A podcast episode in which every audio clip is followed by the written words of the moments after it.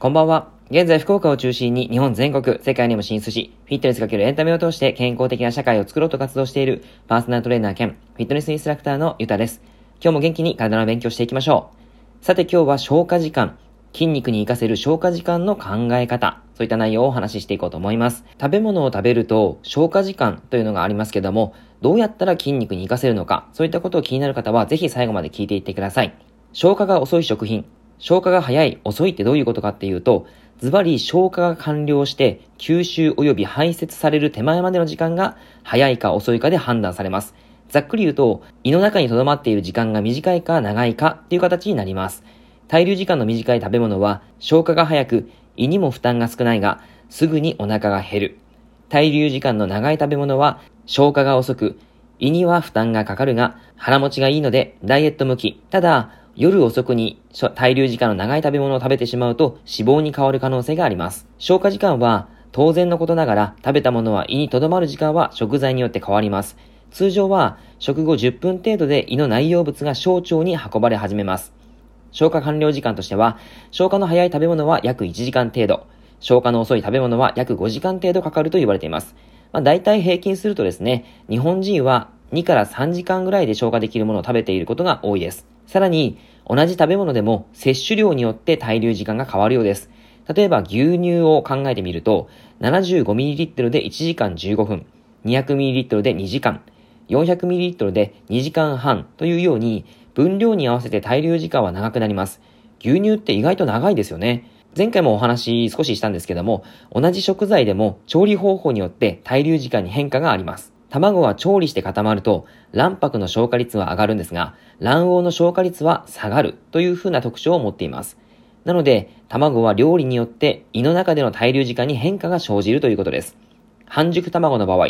約1時間半、生卵の場合、約2時間半、卵焼きの場合、約2時間45分、型ゆで卵の場合、約3時間。これは卵 100g の場合のことをお話ししています。これらのことを考えて、筋肉に活かせる消化時間の考え方というものをお話ししていきます。筋肉をつけたい。そう思っている方は多いのではないでしょうか。筋肉をつけたい場合は、食事のタイミングが超大切です。筋肉をつけるためのポイントは様々あるんですが、一つとして、運動後は消化の早い食品を食べることをお勧めします。一つ一つの消化時間、例えば、果物は約20分から30分、野菜、いろいろとありますが、約1時間から2時間程度、炭水化物、これは白米、パン、麺類、そういったものは約2時間から4時間。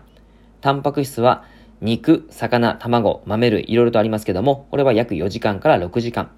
脂質としては乳製品、菓子類も含めて約7時間から8時間。このぐらい消化に時間がかかると言われています。この消化時間のことを活かしていくと、筋トレ2時間前までは炭水化物、海苔がついていないおにぎりであったりとか、うどん、おかゆ、そういったものがおすすめです。筋トレ1時間前、野菜ですね。え、じゃがいも、人参、トウモロコシ、あとはさつまいもとかもいいと思います。筋トレ20分から30分前までは果物系、バナナであったり、リンゴ、みかん、桃、そういったものがおすすめです。筋トレの後は消化の早い果物を取るのもおすすめです。その後に2、30分後程度で炭水化物を取るといいです。また、1日の中で炭水化物をタイミングよく取っていくことが必要ですけども、仕事の合間とかは炭水化物で小さいおにぎりであったりとか、さつまいも、野菜スティックなど、そういったものがいいと思います。筋肉をつけてしっかりとダイエットを成功させたい方はおすすめなので、ぜひやってみてください。ダイエットをするときに食事を取らないということをすごくやる方が多いと思うんですが、